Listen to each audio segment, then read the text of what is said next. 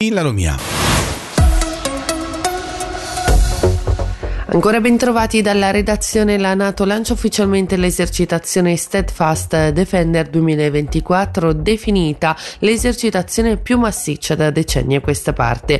Inizierà la prossima settimana e durerà fino a maggio con la partecipazione di 90.000 soldati provenienti dagli alleati e dalla Svezia. L'operazione sul fianco orientale della Nato dovrà avere un effetto dissuasivo nei confronti della Russia a ormai quasi due anni dall'inizio della guerra in Ucraina.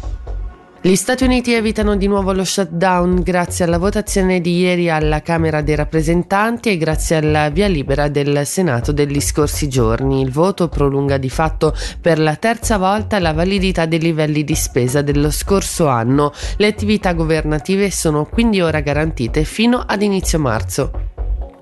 E veniamo in Svizzera, a Zurigo, dove sono stati ritirati 1500 permessi per tassisti che non parlano il tedesco. Il provvedimento fa seguito all'entrata in vigore dal 1 gennaio di una nuova normativa che prevede la necessità di parlare tedesco con un livello B1.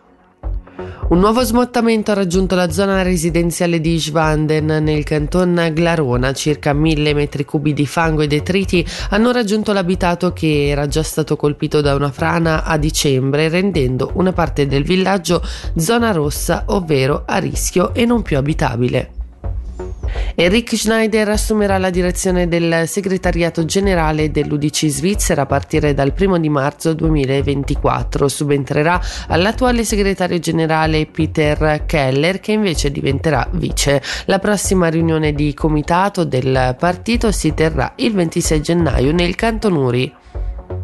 E ora le previsioni del tempo per il Ticino, oggi abbastanza soleggiato con massime a 11 gradi.